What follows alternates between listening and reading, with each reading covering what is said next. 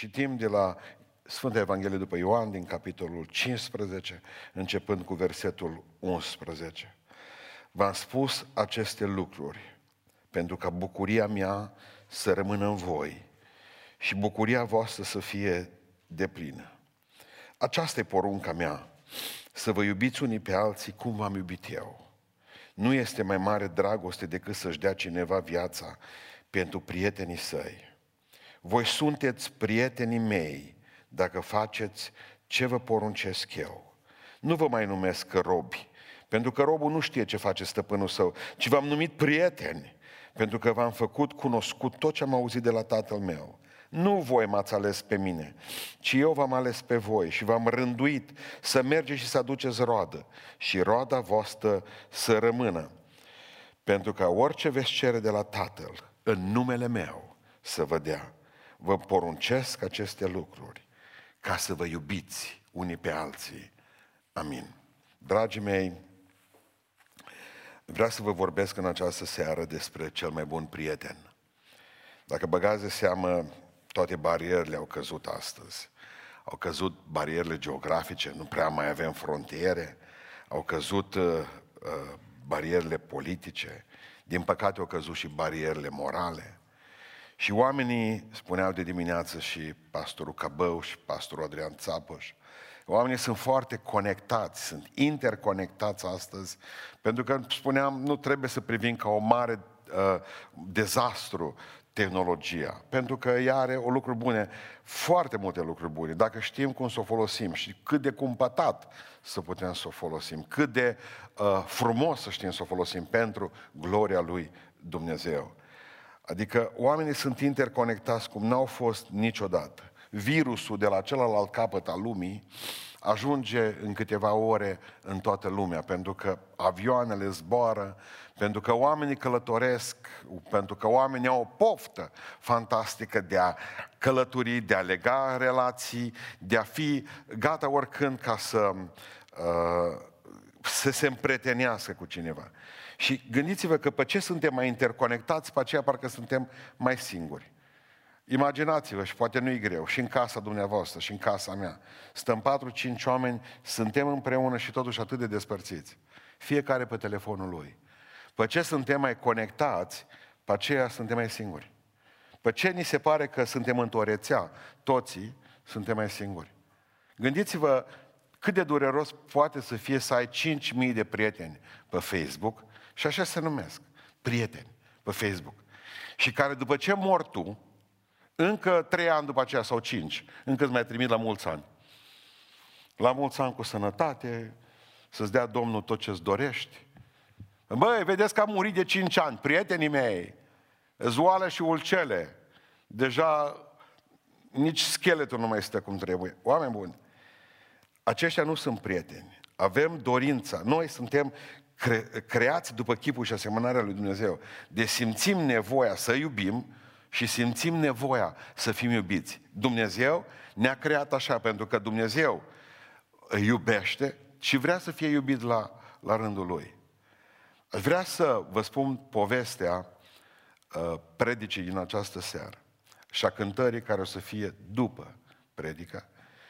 În, 19, în 1819 se naște Joseph Scriven în Irlanda.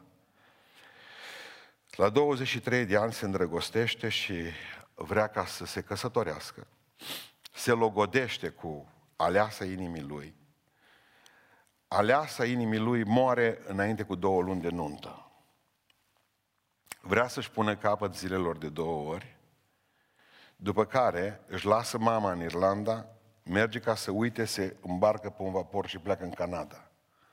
În Canada, după câțiva ani de zile de izolare, vede o femeie de care se îndrăgostește, se logodește cu ea, vrea să facă nuntă cu ea, la trei luni de zile înainte de căsătorie, John Scriven rămâne din nou singur. Oare ce coincidență poate ca un om care călătorește între două continente, care se îndrăgostește de două ori și se logodește de două ori, să-și piardă amândouă logodnicele înaintea căsătoriei. După ce își pierde cea de-a doua logodnică, La două săptămâni de zile mama lui se îmbolnăvește de o boală cumplită și moare fără ca ea să mai poată ajunge la ea din Canada în Irlanda. Este îngropată singură. Omul acesta, care până atunci n-a scris un vers și n-a compus o melodie, se așează în fața unei hârtii și scrie cântarea O, ce prieten am în Isus. O, ce prieten am. O să o cântăm după predica aceasta. Pentru că, de fapt, își dă seama că în momentele grave, grele ale vieții, un singur om poate să rămână lângă tine. Isus. De ce e cel mai bun prieten? Pentru că e singurul prieten care iubește necondiționat. Hristos, Domnul, e prietenul tău pentru că te iubește necondiționat.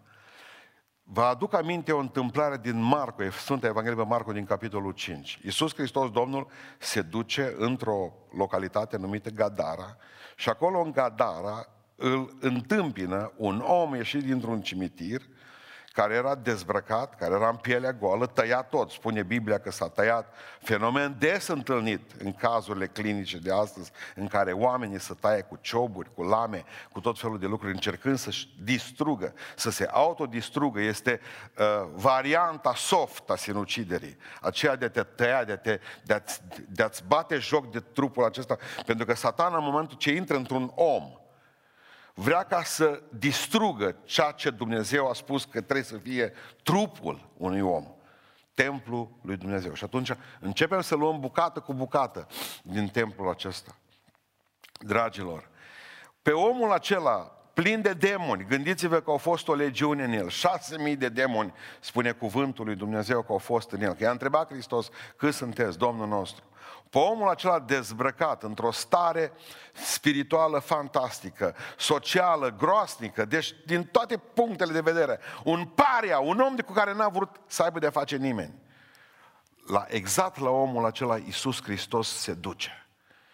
Și pe omul acela Hristos îl eliberează. Pe omul acela Hristos îl face ucenicul lui după ce îl trimite în prealabil acasă ca să mărturisească tuturor marea minune pe care l-a, uh, a făcut-o pentru el. Observați că e atâta excludere astăzi din toate punctele de vedere.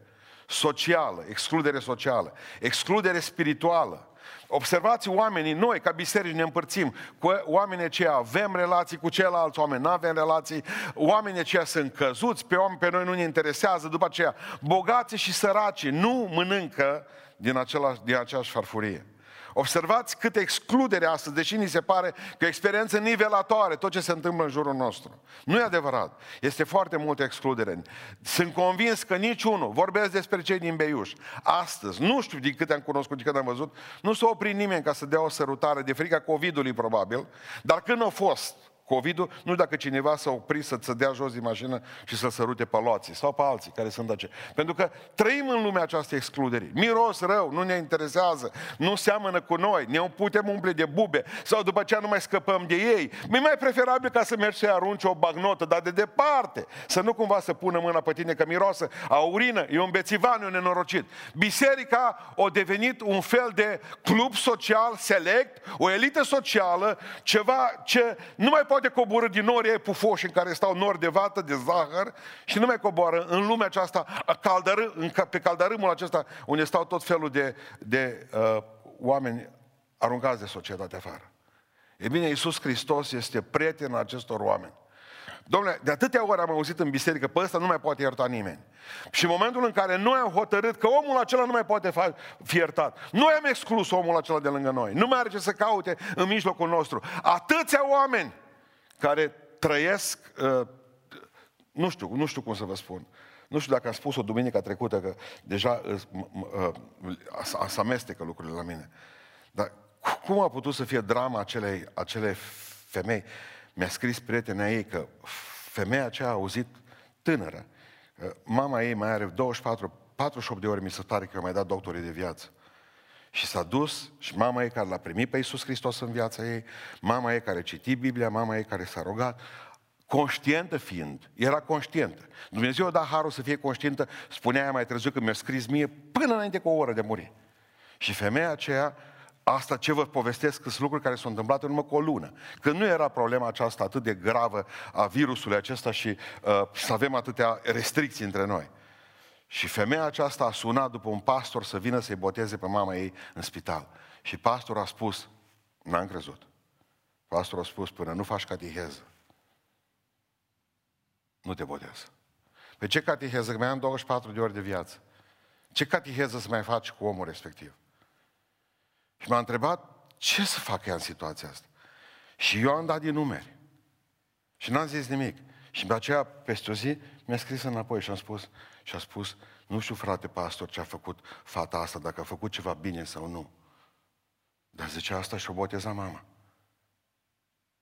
Teologic, teologic sună rău.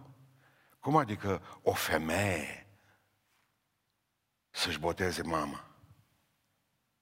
Da, povestea mea nu are niciun fel de sfârșit. Până la urmă trebuie să judecați dumneavoastră. Și mama a murit. După botez a mai trăit câteva ore. Și apoi a plecat spre veșnicie.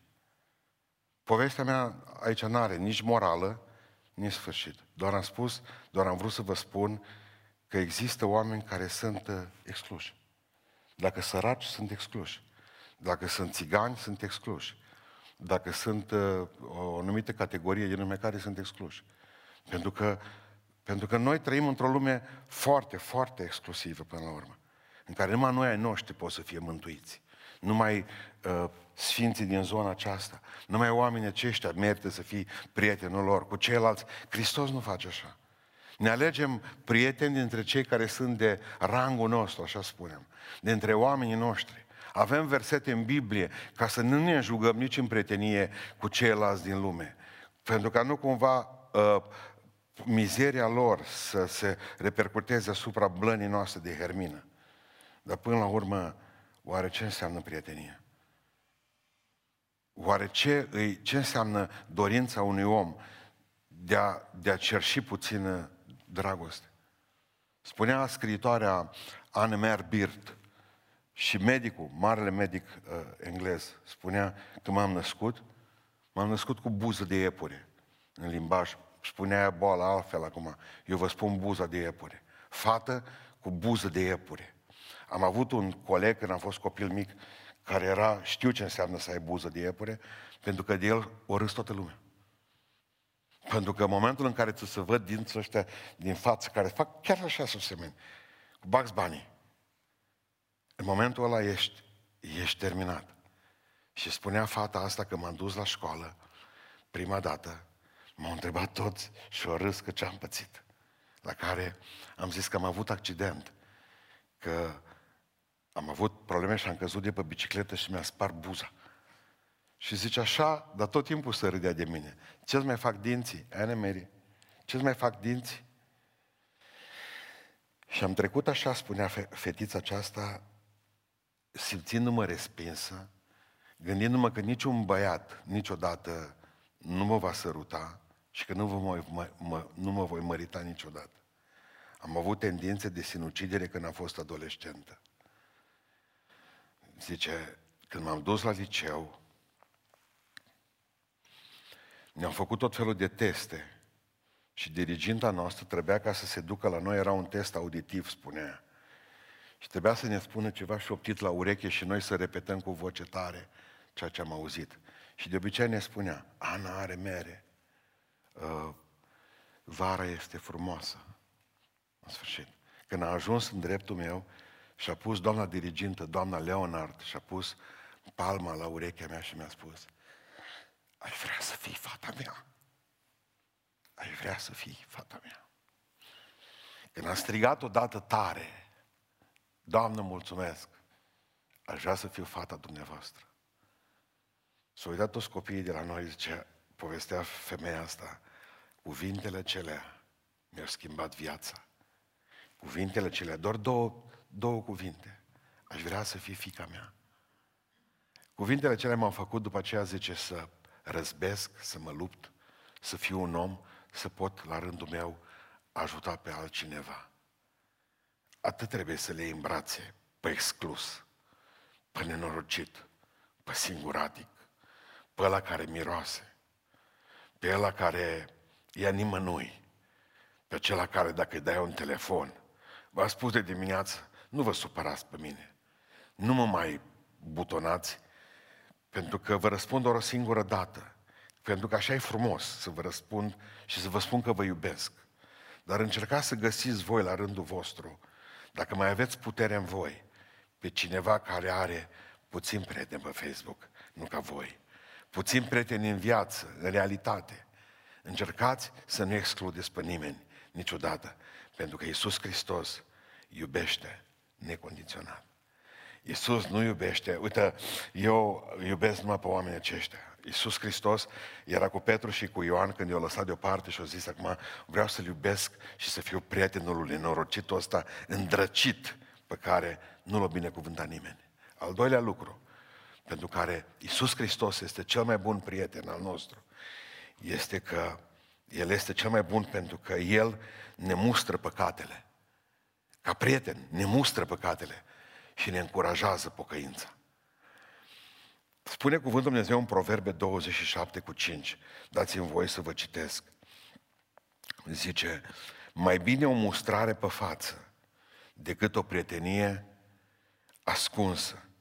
Rănile făcute de un prieten, ascultați, dovedesc credincioșia lui, dar sărutările vrăjmașului, zice, sunt mincinoase. Adică, să vă traduc eu, mai bine să te înțepe unul în burtă, un prieten, să te înțepe cu, uh, eu știu, cu ceva, decât să te sărute Iuda. Mai bine. Pentru că să nu cumva să crezi că e grozav când te sărută Iuda. Nu. E totalmente nesincer sărutul ăla. Adică mai bine să... Prietenul adevărat îți spune, mă, nu-i bine ce faci. Prietenul adevărat îți spune, uite, nu-i bine pe unde calci, nu-i bine ce vorbești. Cel ce n-are curaj să spună lucrurile care trebuie să le îndrepți în viață, ăla nu ți este prieten niciodată. Pentru că aveam noi o cântare, când simți în piepta marmustrarea, pentru păcatul tău ascuns, să știi că atunci Mântuitorul cu a lui iubire te-a ajuns. Punct. În momentul în care simți că te mustră ceva, înseamnă că prietenul tău, Iisus, te cercetează, cercetează inima. În momentul în care, în momentul în care tu ca și tânăr, bun, vine și zice cineva, băi, uite, hai să fumăm aici, nu știu pe unde să facem prostii, pentru că eu nu te spun la nimeni. Să nu cumva să crezi că ăla ți prieten? Nici vorbă. Mă zice, eu pe mine nici dacă pune cărbuni înroșiți, nu te spun, nu spun. Poți să faci chestia asta că nu spun la nimeni. În momentul ăla aduți aminte de un lucru pe care ți se spune fratele Pustan astăzi. Cel mai bun prieten al omului se spune că e câinele. Da? Și avem câini care ne sunt prieteni. Dar asta nu înseamnă că sunt buni. Pentru că niciun câine nu-și mustră stăpânul când vine beat acasă. Ascultați-mă. Și asta nu înseamnă că acel câine e cel mai bun prieten al nostru. Prietenul bun este acela care spune, uite, ai o problemă, prietene, și ți-o spun eu. Și nu trebuie să te doară. Nu, la noi, la români, în momentul în care cineva spune că ai o problemă, cu ăla ai terminat. Cu ăla ai terminat. Ăla, ăla ți-o devine dușman. L-ai scris, l-ai pus pe răboș. I-ai scris numele pe stâncă. Să nu uiți niciodată. I-ai pregătit deja o capcană zdravănă pe care, pe care să, în care să umble, în care să cadă. Adică noi, pentru ca să ne păstrăm prietenii și privilegiile care le-am avea, mă, spre cu tare, tăcem din gură. Și asta ne face să fim vinovați. Nu, Iisus vine și spune, în Evrei, în capitolul 12, uh, versetul 6, spune așa, căci Domnul pedepsește pe cine? Pe cine iubește, zice. Nu vrea ca să ajungem în iad. Nici într-un caz. El preferă să ne pedepsească iubindu-ne. Nu-ți ignoră păcatul. Hristos nu înseamnă că zice, nu văd păcatul tău. Nu, zice Domnul Iisus Hristos, păcatul e ci. Dar vreau ca tu să te pocăiești de el și să nu mai faci. Asta înseamnă un, un prieten adevărat. Un prieten adevărat care tot cartea Proverb spune că iubește ori și când. Și atunci când tu ești grozav, și atunci când ești zero, și atunci când ești bun, și atunci când faci prostii. Când ești bun, te aplaudă. Când ești rău, zice, mă, n-ai făcut bine. Uite, ce spun eu. Nu repeta aceeași greșeală pentru că nu-i bine. Și în momentul ăla trebuie să spui, să săruți. Îți mulțumesc pentru că faci lucrul ăsta pentru mine. În mine poți avea încredere, pentru că eu nu te spun la nimeni. Ce câinele așa? Așa că faceți diferența între, între, între câine, între cel mai bun prieten al omului și prietenul adevărat. Prietenul adevărat îți spune și te mustră. Și dacă cumva în seara aceasta simți această durere, măi, pentru păcatele tale, pentru lucrurile care le-ai făcut și nu au fost bine, pentru ceea ce ai început și ai, încer- ai încercat să duci înainte și n-ai reușit, și faptul că simți că e supărat, înseamnă că te cercetează Dumnezeu. Prietenul tău spune, pocăiește-te, nu-i bună calea ta în momentul în care deja păcătuiești, ai tendința să spui, pe mine m-a uitat Dumnezeu, eu singur. Nu e adevărat. Hristos e lângă tine. Fiecare pas pe care îl faci, atunci când te-ai drogat, atunci când ai băut, atunci când ai încercat să-ți înșel soția sau soțul, atunci când ai făcut o grămadă de prostii în viață, Hristos a fost tot lângă tine și mereu ți-a spus. Cine ți-a spus ție? Mă, nu-i bine să faci lucrul ăsta. Uite, e bine ce ai făcut acum. Zici, nu mai am pe nimeni, Dumnezeu nu mă iubește. E prietenul tău în continuare. Nu înseamnă că îți acceptă păcatul, înseamnă că îți spune ca să te pocăiești. Nu-i bine ce ai făcut. Hristos, în a treilea rând, e cel mai bun prieten, Domnul nostru, pentru că nu ne părăsește niciodată. Absolut niciodată. În Proverbe, în 18 cu 24, spune că cine își face mult prieteni, îi face spre paguba lui. Ai zis, mă, am 5.000 de prieteni. După ce mori, are cine să spună la mulți ani. Ți-am explicat. Probabil e singurul, e singurul lucru bun care poate să se nască din o prietenie din asta la grămadă. Cine își face mulți prieteni, îi face spre nenorocirea lui. Dar cine are un prieten care ține la tine, există un prieten la tine, care ține la tine mai mult decât un, spune cartea Proverbe, decât un frate. Decât un frate. Am la vie la mine acolo doi vecini, sunt frați de trup amândoi. Unul se ocupă cu vaci, unul se ocupă cu oi. Deci, într-o seară, cei doi frați de trup, născuți din același uter, da? același pântece de mamă, atât s-au bătut unul cu altul. Deci, cea mai mare bucurie a lor e să se îmbete și să se bată. Toți să sparți la nas, vin la mine după aceea să-i împăc eu. Nu durează 10 minute după ce le spun, bă, nu-i bine ce ați făcut. Să duc chiar să apuc și să-mi bată și iar să bată împreună. Adică aici înțeleg cel mai bine că există un prieten care ține mai, la tine mai mult ca la un frate. Dragilor, atunci când ai nevoie de prietenii ăștia, pe care ai mulți, nu-i mai găsești nici dacă îi cauți cu seriu. Deci atunci nu-ți mai răspund, n-au vreme, ă, atunci îți plecați, atunci n-au, atunci să și ei datorii și au niște probleme care trebuie să și le rezolve. Nu, nu, ăștia nu sunt prieteni adevărați. Pentru că atunci când îți merge bine și ești primar, și ești tânără, și ești frumoasă, și ai o grămadă de mulți prieteni, și uh, ai și poate bani, sunt o grămadă lângă tine, dar în momentul în care dispare și funcția, dispare și banii, dispare și, dispare și interesul, uh, dispare, uh, eu știu, uh, tinerețea, frumusețea, faptul că ești un star, că ești o stea, uh, în momentul ăla au plecat toți. Exact așa ca am pe alea stelelor în Statele Unite ale Americii, am văzut zilele acestea un reportaj e goală. Nu mai vrea nimeni să vadă uh, vedetă cu tare, să vadă când o trăit. Nu, nu, nu, tot e gol. Toți au fugit de frică virusului și nimeni nu mai aplaudă vreun mort pe acolo să vadă, uite ce stea a fost uh, actrița asta sau actorul acesta. Dragilor, Dragilor, prietenul adevărat e acela care rămâne la tine, cu tine și când îți merge bine și când îți merge rău. Nu e acela care numai atunci când îți merge bine și face au fugit. Ce nevoie de prieteni aceștia? Prietenii aceia sunt, trebuie să fie lângă tine ca și tatăl fiului risipitor. Ăia sunt prieteni adevărați. Știți, când toți oamenii au fugit de lângă fiul ăla nenorocit, după ce au ajuns, că au avut el bani și chef și mâncare și băutură, toți au fost lângă el și lăsa să tragă linii și ei. Și toată lumea îl iubea. Când s-au terminat banii, știți ce mai a rămas prieten adevărat? Tata, atât.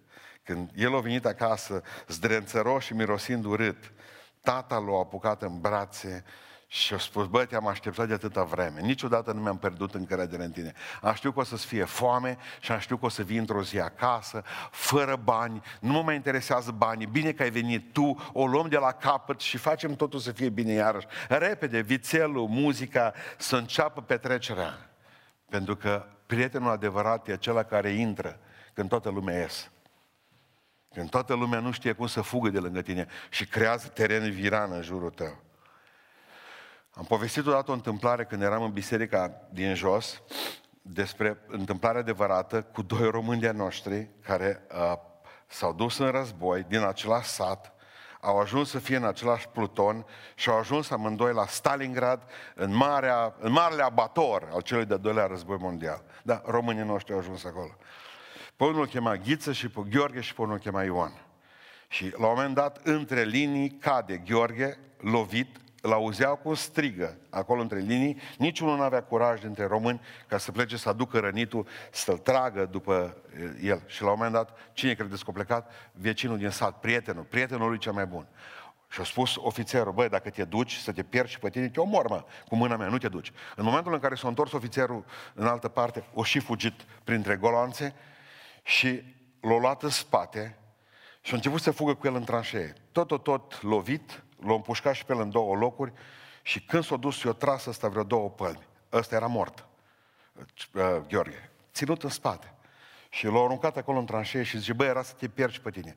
Crezi că o meritat acum ca să spui tu viața în pericol pentru el, că oricum era mort. Nu era mort, zice, când am ajuns. Și o zic, domnul locotenent, uh, o merita să mă duc după el. Că atunci, în momentul în care m-am dus, zice, și l-am luat în brațe, o zis către mine, știam că o să vii după mine, Ioan. Și apoi a murit. Și pentru că acel știam că o să vii după mine, o meritat să-mi pun viața în pericol. Când toți te lasă în tranșea, căzut în tranșea păcatului, în tranșea uitării oamenilor, Hristos vine și zice, eu nu te părăsesc niciodată. V-am spus că am avut privilegiu să o, să o cunosc personal pe doamna Topciu. Am avut prilejul să o cunosc personal pe doamna Victoria Ile. Nu știu dacă vă spune ceva. Sunt convins că la cei mai mulți, nici la cei din Beiuș, la 99,99% din oameni din Beiuș, numele de Victoria Ile nu spune nimic la nimeni. În urmă cu vreo 20 de ani am cunoscut femeia aceasta, poate mai bine, mai bine, da, 100% mai bine. Am cunoscut-o aici în Beiuș. Ea, la ei în casă, uh, sora Norica, da, și fratele Pavel, a fost bunica lui Mircea Pavel. Da. E bine, am avut privilegiul să o cunosc, am fost la ea acasă de câteva ori. Era într-o boală deosebită, într-o boală gravă, care a țintuit-o mulți ani de zile la pat, avea o seninătate și o frumusețe a feței extraordinară. O femeie deosebită. Și am aflat că de atâtea ori în casa lor, fratele Traian Dorz a stat.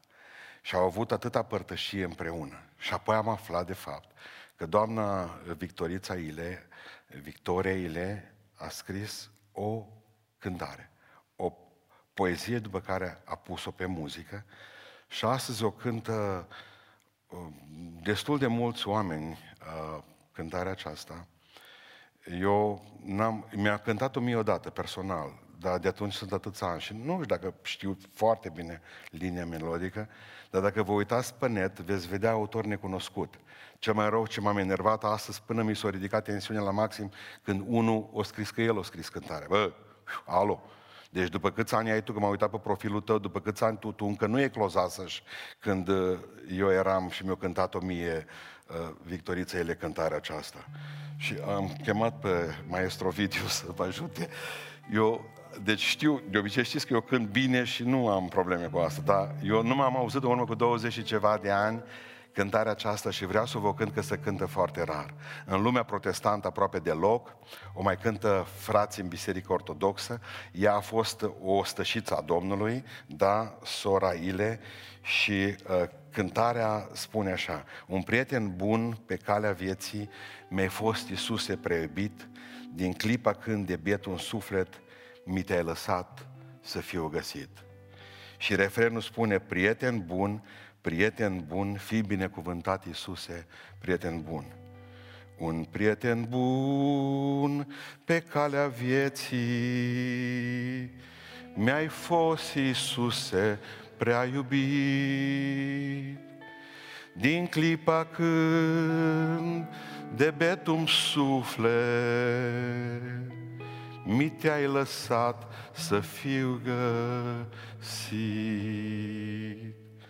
Prieten bun, prieten bun, fii binecuvântat, Iisus, prieten bun. prieten bun, prieten bun, fii binecuvântat, Iisus, prieten bun. În suferința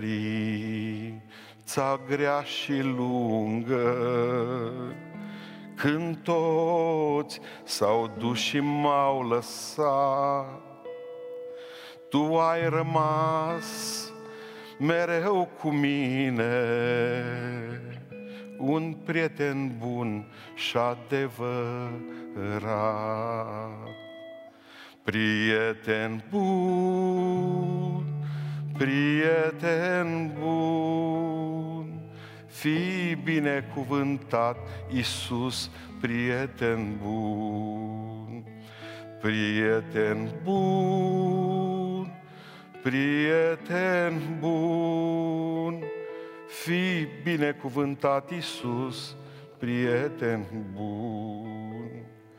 În nopțile de îndurerare, când fața în lacrimi mi-o scăldam, o, numai mâna ta cea bună, că mi le șterge, o simțeam.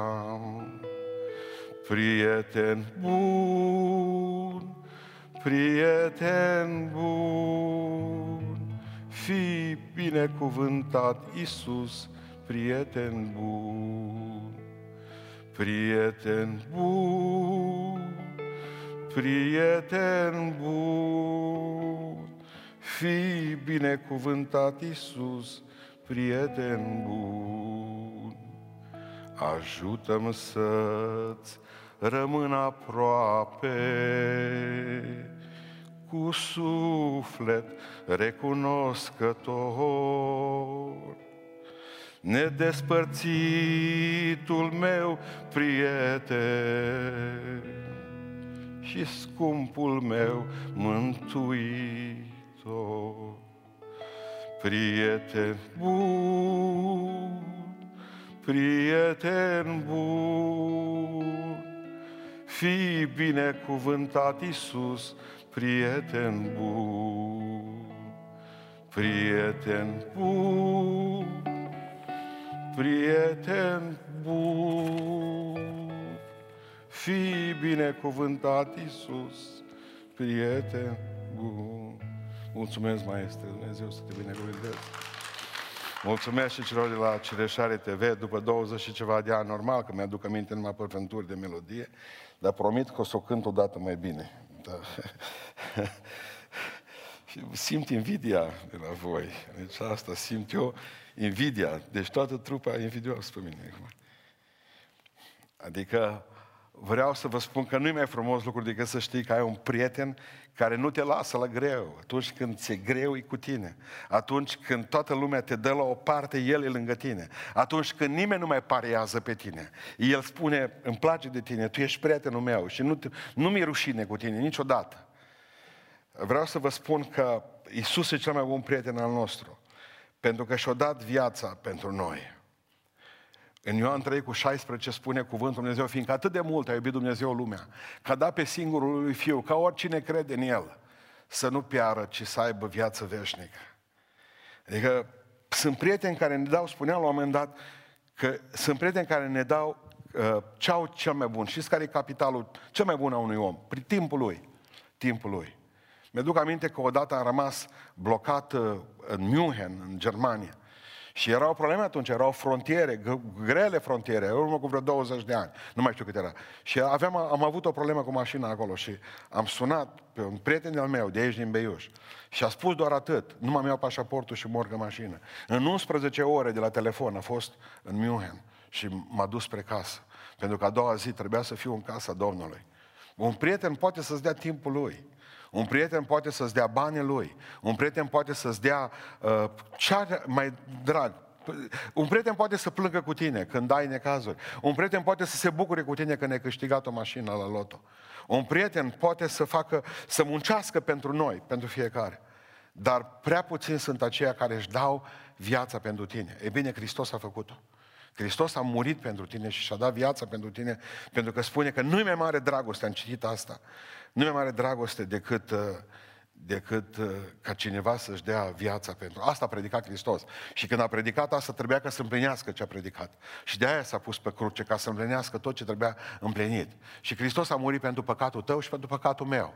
Pentru că nu e lucru mai frumos decât ca un prieten să-și dea viața. Și atunci când tu erai păcătos, Hristos a murit pentru tine pentru că era prietenul cu tău. N-ai priceput asta. Înainte de a te naște tu, Hristos, te-a socotit a fi prietenul lui. Și a murit pentru tine în urmă cu 2000 de ani. Știm că te vei naște în anul 1900 1900 și ceva, sau în anul 2000, poftim. E bine, Iisus Hristos a făcut asta pentru că El e prietenul nostru. Știu știu ce înseamnă. Mă gândesc cât de, de tulburătoare poate să fie ideea aceasta să mori pentru cineva. Să-ți dai viața pentru cineva, să-ți dai vesta de salvare, să-ți dai parașuta, să-ți dai, uh, eu știu, ceva, să-ți dai bucata de pâine, să, să poți să trăiască el și să mor tu. Bănesc că nu există în cer, nu există scaun mai înalt pentru cineva decât pe cineva care și-a dat viața pe pământul acesta pentru... Uh, mă gândeam s-o scurs câțiva ani de zile de atunci. Eram în biserica aceea de jos. Probabil că anumiți uh, frați și surori de aici, care mai sunt aici cu mine dintre slujitori, poate își mai aduc aminte de întâmplarea aceea. Era o duminică după masă, era o fată la noi în biserică, părinții erau plecați în străinătate amândoi și uh, în timp ce mi-am terminat predica, când am vrut să cobor de la Amvon, să zic și Harul Domnului nostru Iisus Hristos, mi-aduc aminte că din toată Duhul Dumnezeu mi-a spus un cuvânt foarte dur să mă duc și să-i spun acele fete și să spun așa. Și asta a fost cuvântul atunci. Am zis, Dumnezeu, săptămâna aceasta, spune părinților tăi să se întoarcă înapoi la Dumnezeu, pentru că săptămâna aceasta Dumnezeu va, va uh, face uh, o mare lucrare va îngădui peste casa voastră un foc fantastic, ca să știți că această cale pe care voi ați apucat-o nu e bună. În clipa aceea și-a sunat, și-a sunat părinții și le-a spus din străinătate, vedeți că voi ați, uh, Duhul Dumnezeu a spus astăzi în biserica noastră că voi nu mai sunteți pe drumul care trebuia să fiți și trebuie să vă întoarceți la Dumnezeu și că Dumnezeu va lăsa un semn dureros săptămâna aceasta în familia noastră. Asta a fost duminica. Mi se pare că miercuri a fost o joie. Uh, ei mai aveau două fete în străinătate, o fetiță mai mică și o fetiță mai mare, undeva vreo 2 sau 3 ani de zile între fetițele cele. Și au plecat la mare, era vară. Și au plecat amândouă la mare, îți mai aduce aminte, Călin?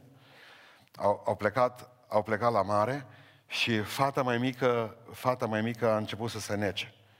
Și s-a dus, nu erau părinții cu ele, sau părinții erau plecați undeva să-și cumpere suc sau ceva și atunci a sărit fata mai mare, are avea vreo 10 ani, nu mai știu 100%, a sărit după sora ei, a reușit să-și tragă sora din valuri și a murit ea, salvându-și sora mai mică. Uh, toată biserica a fost uh, puternic zguduită, biserica noastră, de întâmplarea aceea. Și mă gândesc uh, ce curaj a avut fata aceea să te arunci în apă, neștii nici a notat decât, uh, decât foarte, foarte puțin. Să sari în mijlocul valurilor ca să salvezi sora mai mică. Adică eroii nu trebuie neapărat ca să fie maturi din punct de vedere fizic. Iată că avem eroi la 10 ani. Hristos a murit pentru tine. Nu știu dacă cineva din jurul tău, fă caută cei 2000 de prieteni pe Facebook și vezi așa, fă o întrebare, care vrea să, care ați muri? Ați fi gata să muriți pentru mine? Întrebați așa, să vedeți cam cum merge lucrul ăsta. Și vreau să închei în seara aceasta spunând că prietenul adevărat este acela Hristos, Iisus Hristos Domnul, pentru că prietenul, El e cel mai bun prieten, pentru că El ne poartă greutățile noastre. Și, dragilor, în Matei 11 spune, veniți la mine, prietenii mei, toți cei trudiți și împovărați. Și eu, zice Domnul, vă voi da vouă odihnă. Adică te ascultă când ai probleme. Te ascultă când ai probleme. Uh, Emma, fata mea, mi-aduc aminte de ea că a început să vorbească cursiv de la 11 luni. Nu se mai oprit nici până astăzi. Uh, și când, când venea, era mică durdulia așa, venea într-o viteză în casă, toată transpirată, și începea să-mi povestească o grămadă de lucruri. Păi eu nu mai înțelegeam că viteza ei de vorbit, nu, bun. Am zis, băi, vorbește mai, să te pot înțelege mai bine, vorbește mai, uh, mai, nu vorbe așa repede. La care cu lacrimi în ochi îmi spunea, tati zice, eu nu vorbesc așa de repede, ascultul pe încet. Adică viteza mea de ascultare era mult mai mică, inferior, mai mică decât viteza ei de a spune ceva. E bine, vreau să vă spun că Dumnezeu nu ascultă prea încet. Dumnezeu ascultă exact la timp, pentru că sunt convins că tot ce vine peste noi și problemele acestea, izbăvirea aceasta, ne va da-o Domnul. Așa că nu vă frământați, prietenii mei. Voi să rămâneți conectați în Isus Hristos, Domnul, pentru că vă garantez că prietenii sunt, prietenii sunt uh, puțini ai noștri pe care avem, dar avem un prieten mare. Cea mai frumoasă definiție a prietenilor, știți care, sunt, care este? Care am citit-o vreodată. Prietenii sunt scuzele lui Dumnezeu pentru rudele pe care le aveți. Cea mai frumoasă definiție a prieteniei. Sunt scuzele lui Dumnezeu pentru rudele pe care le aveți. Așa că, dragilor, ce vreau să vă spun în seara aceasta? Aveți un prieten care vă poartă și vă ridică greutățile. Ne înțelege întotdeauna suferințele, că mulți se lasă de Dumnezeu atunci când le merge greu, dar Dumnezeu nu face altceva decât să le spună acelor oameni, vedeți că atunci ați fost pe brațele mele. Și nu o să înțelegem probabil, și vreau să închei, nu o să înțelegem niciodată din ce groapă ne-a scos Dumnezeu și de câte ori ne-a ajutat Dumnezeu pe noi, decât atunci când o să fim în împărăția Lui. Dragilor, aveți un prieten și avem un prieten fiecare dintre noi. Și mă rog în seara aceasta ca să puneți preț pe el. Nu-l dezamăgiți. El vine și spune, uite, vreau să fii prietenul meu. Și tu ce faci? Tu nu vezi că auzim tot felul de vești. Până acum am stat liniștit, am zis, bă, nu avem probleme, o să moară bătrânii ei de 80 de ani, 90, Italia 100. Acum auzim că de fapt uh, mor, cineva m-a întărit astăzi, mor și mai tineri. Cineva m-a întărit astăzi, mi-a spus foarte clar, zice, tu nu te frământa, zice că boala lovește în primul rând pe cei care sunt hipertensivi și pe cei care au diabet. Deci să mor, atunci în clipa aceea. Zice, știi ce au în comun ăștia care au murit uh, în România mulți dintre ei? Hipertensivi și diabetici. Zic, mai întări bine. Tu să nu mai mai suni niciodată pe mine, i-am spus frumos. Și să-ți lași încurajările pentru săracul, el nu știu că... Bun, și ce viața asta? Ne punem încrederea în oameni și așa de ușor ne dezamăgesc. Ne facem vise și gânduri, soțul, soția, prie, copiii și părinții și până la urmă nu e altceva decât trăirea noastră pe pământul ăsta o cruntă dezamăgire. Prieten ca și Hristos nu o să aveți niciodată. Nu vă bateți joc de această mare oportunitate pe care vă oferă Cuvântul Lui Dumnezeu și chemați-L pe El în viața dumneavoastră. Vreau ca să închideți ochii și, așa cum am făcut duminica trecută, vreau să spuneți Domnului Iisus Hristos, Doamne, îți mulțumesc că ești cu mine în casă. Îți mulțumesc că ești cu mine aici în izola, izolator, în izolare. Îți mulțumesc că ești cu mine aici în uh, spital. Îți mulțumesc că ești cu mine la locul de muncă. Îți mulțumesc că de atâtea ori în anii aceștia te-am simțit atât de aproape. N-am știut că ești Tu. Și îți mulțumesc că îmi dau seama tot mai mult că fără Tine nu pot să fac nimic. Vreau să mă pocăiesc, Doamne. Vreau ca tu să fii prietenul meu și eu să fiu prietenul tău. Tu ești, vreau să fii cel mai bun prieten al meu, Doamne. Și vreau în această seară să nu te dezamăgesc. Vreau să-ți acord prietenia mea. Vreau ca să spun în această seară, vreau să mă întorc la tine și să mă pocăiesc. Vreau ca să iau această decizie pentru că am fost trădată și trădat de oameni. Eu știu, Doamne, că trebuie să am și prieten pe orizontală, dar câtă vreme n-am un prieten pe verticală, crucea nu e realizabilă. Te rog în această seară, fii prietenul meu din cer. Pentru că dacă o să mă dezăpăcească cei de pe orizontală, tu care ești verticala vieții mele, nu o să mă dezamăgești niciodată. N-ai dezamăgit pe nimeni niciodată. Tu îmi poți ierta păcatele, tu nu mă respingi, tu nu mă dai la o parte ca pozdreanță purtată. Tu ești Dumnezeu care îmi porți de grijă în fiecare zi. Ești prietenul meu cel mai bun. Atunci când am avut cui spune problemele mele, am ridicat privirea spre cer și tu m-ai ascultat. Când nimeni nu a avut vreme de mine, tu ai avut vreme de mine. Tu să timp de șapte miliarde de oameni. și asculți în fiecare zi cum te înjură, cum își cer, cum îți nerespectuoși cu tine, cum îți nemulțumitori față de tine. Hristoase, Hristoase, fii prietenul meu în seara aceasta. Și dacă în această seară vrei ca Domnul să rămână, să fie prietenul tău și vrei să te întorci la El din toată inima, va trebui ca să ridici mâna dreaptă sus, ăsta e primul pas, acolo unde ești acasă. Doamne, începând din seara aceasta, vreau ca să fii prietenul meu și eu să fiu prietenul tău. Vreau ca să semnăm un pact, semnat prin sângele tău și prin, Doamne, pocăința mea în seara aceasta. Eu știu, Tată, că Tu mă iubești necondiționat pe mine. Și știu că m-ai iubit înainte ca eu să te iubesc pe tine. Și îți mulțumesc pentru asta. Dar vreau să-ți mulțumesc în această seară că nu m-ai părăsit, că ai fost cu mine, că mi-ai ridicat poverele, că ai plâns atunci când am plâns eu, că te-ai bucurat atunci când m-am bucurat eu, Doamne. Îți mulțumesc că m-ai mustrat. Și în seara aceasta am simțit mustrarea. Și te rog, Tată Ceresc, adun pocăință adevărat. Și dacă vrei ca să te pui pe drumul pocăinței, așa cum uh, în această, în săptămâna trecută am făcut. Scrie un e-mail la tehnic aroncireșari.ro E simplu, tehnic aroncireșari.ro Și oamenii aceștia uh, se vor bucura că tu ai luat această hotărâre pentru Isus Hristos. Haideți, așa cum stăm într-un minut, să continuăm să ne rugăm împreună. Rugați-vă ca Dumnezeu să vă ierte și să vă primească în brațul Lui. Dumnezeu să ne ierte și să ne primească în brațul Lui. Și apoi vom cânta o cântare foarte frumoasă pe care a scris-o omul acela despre care v-am vorbit încet, la început, care a murit și prima logonică și a doua logonică și apoi a murit mama. Și din suferința aceasta s-a născut o cântare care dăinuie peste ani. Ne rugăm Domnului împreună.